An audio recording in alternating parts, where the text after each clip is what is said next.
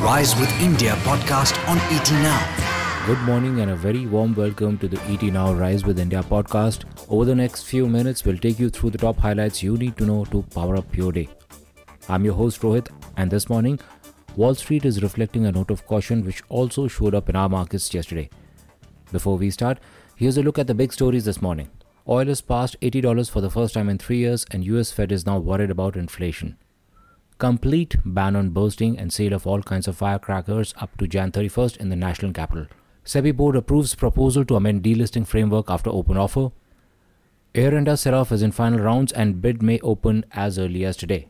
Standard Life could sell 5% stake in HDFC AMC at opening bell, and Mahindra and Mahindra may be weighing funding options for its EV supercar unit.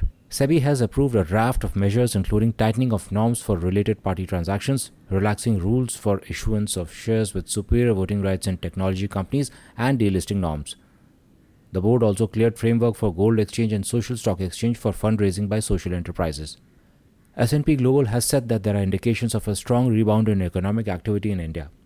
It has maintained its FY22 growth forecast for India at 9.5% but also said that inflation remains relatively high and public debt worries persist. Oil prices have risen above $80 a barrel for the first time in three years, increasing domestic fuel prices and triggering concerns about high import bill inflation and current account deficit. The oil price rise of 55% since the beginning of the year is another sign of the energy crisis that has shaken the world. Coal prices have doubled in Asia, and natural gas prices have tripled in Europe and the US in a year. The privatization of Air India is entering the last lap, with the centre confident of meeting all the milestones for divestment. Bids could be opened as early as today, according to news reports. The Delhi Pollution Control Committee has ordered a complete ban on sale and bursting of firecrackers in the national capital till January 1st. Several experts have indicated that another surge of COVID 19 and large scale gatherings remain key risks. The US Fed Chairman Jerome Powell has cautioned that the recent rise in inflation may last longer. Meanwhile, US stocks logged their sharpest pullback since May as rising yield deepened sell off in technology shares. The widespread belief that tech shares will clock growth despite a weak economy has been questioned by this fall. All three major indices are on course to end the month lower. The US 10 year yield rose for the sixth day to test 1.534%, its highest level since late June. Back home, stock markets ended weak for the first time in four sessions as rising US yields and high oil prices began to hurt the sentiment. There was a late hour rebound that trimmed losses, but Dalal Street still ended in the red, with China's Evergrande Group adding to the jitters. The benchmark indices are up about 25% this year, making India one of the best performing markets in the world. Stock indices have not had any meaningful correction since March last year. Foreign portfolio investors sold shares worth about 595 crore rupees and domestic institutional investors bought shares worth about 1400 crore rupees. Let's tell you about some of the active stocks this morning. UK Standard Life, one of the promoters of HDFC AMC, is looking to sell up to 5% stake through a block deal. It is looking to raise about 3000 crore rupees. The floor price has been fixed at 6% discount to Tuesday's closing price.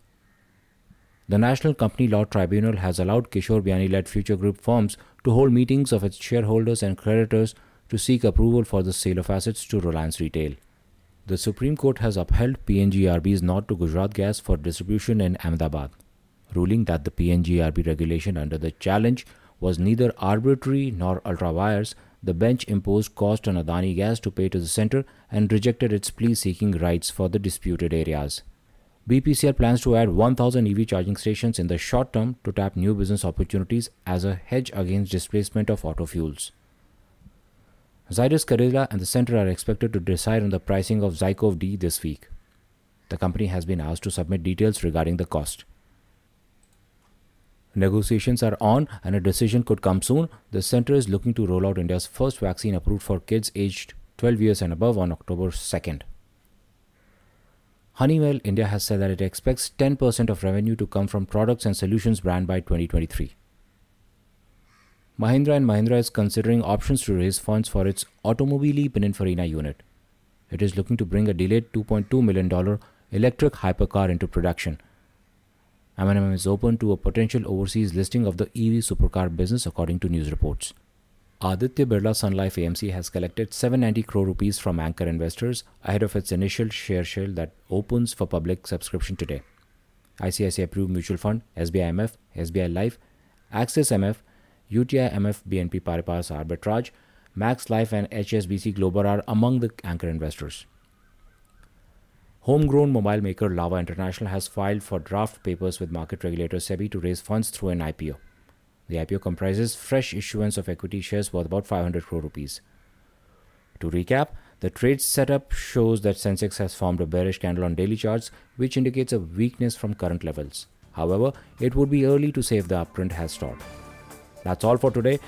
We wish you a great day ahead. Thank you for listening in. This is your host Rohit signing out. Goodbye and take care.